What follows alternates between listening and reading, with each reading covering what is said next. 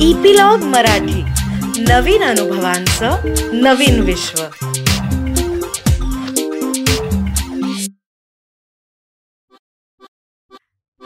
नमस्कार मी Reema Amrapurkar. Epilogue media बरोबर घेऊन आली आहे गोष्टींचा खजिना ज्याला आम्ही नाव दिलंय बायोस्कोप. या बायोस्कोप मधून आपण ऐकणार आहोत विविध ढंगी विविध रंगी गोष्टींचा खजिना जो महाराष्ट्रातल्या कानाकोपऱ्यातल्या लेखकांनी आपल्यासाठी तयार केलाय. आज जी आपण गोष्ट ऐकणार आहोत तिचं नाव आहे गारपीट आणि ती लिहिली आहे आबा गोविंदा महाजन यांनी. गोष्ट आहे खरी खुरी. खानदेशातल्या पाचोरा तालुक्यातली. उतावळी नदीच्या काठावर वसलेल्या कुऱ्हाड खुर्द गावाची. सात ते आठ हजार लोकवस्तीचं गाव. गावाजवळ बारीच्या भवानी मातेचं मंदिर. तालुक्यापासून पंधरा वीस किलोमीटर लांब अंतरावरचं हे गाव. गावात काही घरं मातीच्या धाब्याची तर काही पत्र्यांची. श्रीमंतांची घरं सिमेंट कॉन्क्रीटची रात्र अंधारून आली होती. हिवाळा ऋतू सुरू होता. दिवसा कडक ऊन आणि रात्री मात्र थंडी वाजायची. ऐन सुगीच्या दिवसात आभाळ काळ्या कुट्ट ढगांनी गच्च भरून गेलेलं. चांदण्या गुडूप झाल्या होत्या. अधूनमधून वारा वेग वाढवत होता.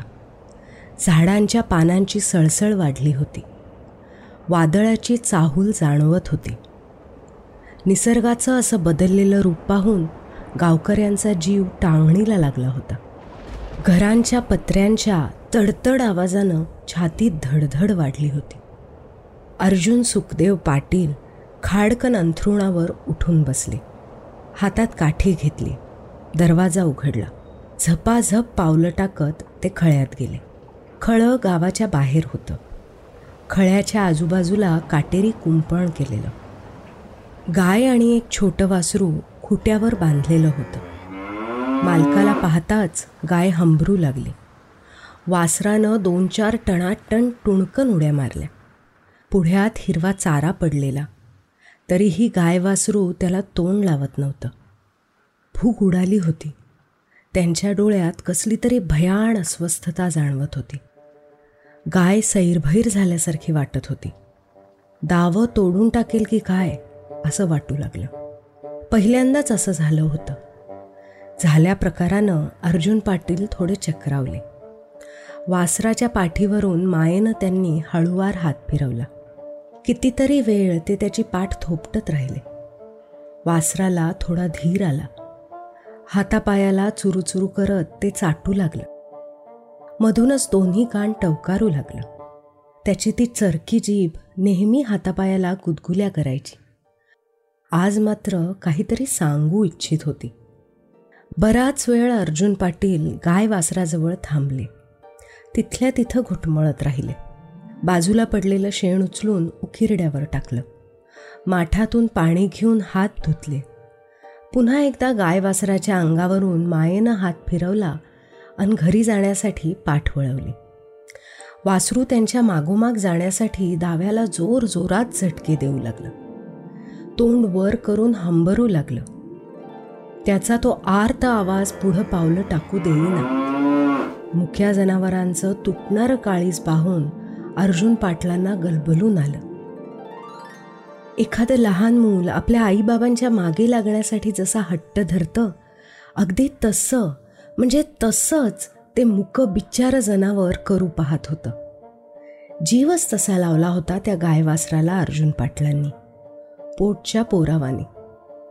घरी येऊनही उभी काळीशार रात्र पाटील जागेच होते. पार चिंताग्रस्त झाले होते. झोप तर केव्हाच उडाली होती. डोळ्याला डोळा लागायला तयार नव्हता. डोळ्यासमोर गाय आणि तिचं ते गोंडस वासरू फिरत होतं. ह्या उन्हाळ्यात काहीही करून एक पत्र्याचं शेड उभं करायचं असा मनोमन विचार ते करू लागले. कुणाकडून तरी उसनपासनं करू पण शेड बांधूच. मुकी जनावरं बिचारी अशी उन्हात तान्हात पाऊस पाण्यात उभी असतात. हे बरं नाही. ते तरी काय करणार? अर्जुन पाटलांची परिस्थिती होतीच तशी. जेमतेम. पत्र्याचं एक छोटं घर सातबारा उतार्यावर नावापुरती एक एकर जिरायत जमीन. संसाराला दोन पैशांची मदत पडावी म्हणून मग ते स्वतःची जमीन कसून इतरांच्या शेतशिवारात मोलमजुरी करायचे. बायका पोरांसोबत राबायचे. घरात भांडी कुंडी हाताच्या बोटावर मोजता येतील एवढीच. कोपऱ्यातल्या जुनाट पत्र्याच्या कोठीत ज्वारी एका गोणीत बाजरी भरलेली. तर पाटीवर ठेवलेले जर्मलचे डबे उताणे पडलेले. जमेल तसं पैशांचं जुगाड करणं सुरू होतं. सुगरण जशी काडी काडी गोळा करते तसंच. रात्रभर पावसासारखं वातावरण होतं. पण पाऊस काही बरसून मोकळा होत नव्हता. वारा मात्र सुसाट वाहतच होता.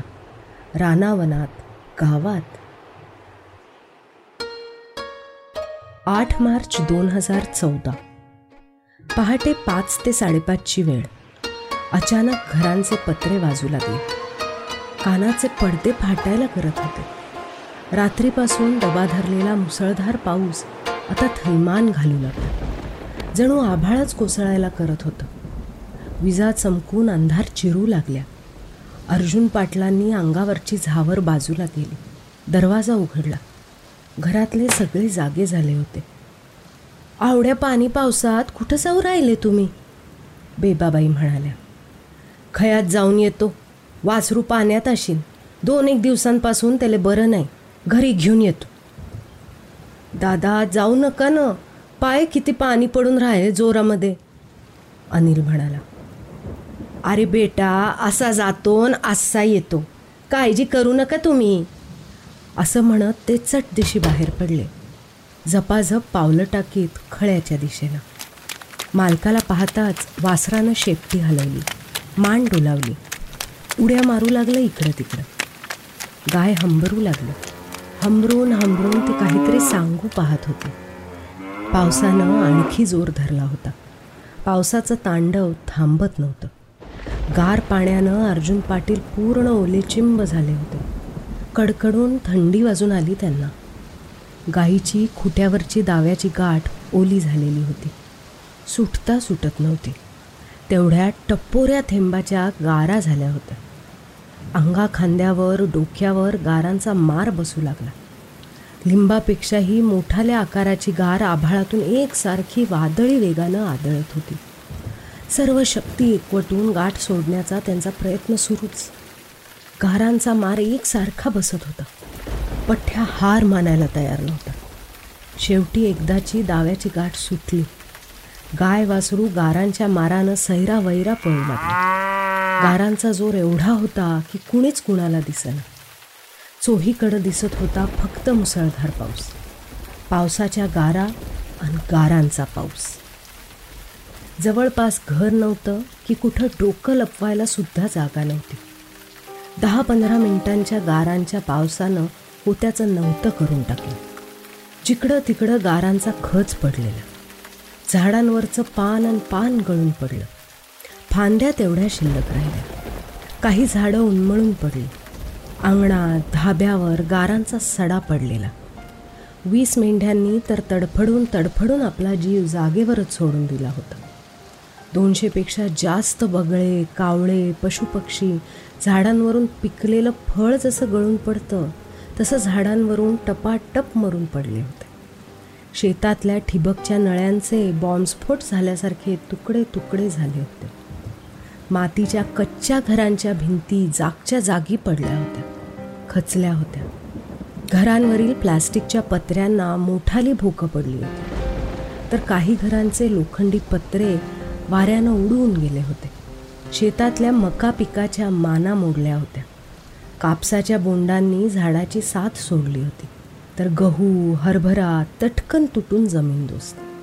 शेतातली पिकं भुईसपाट केळीच्या घडाचे तुकडे तुकडे झाले होते.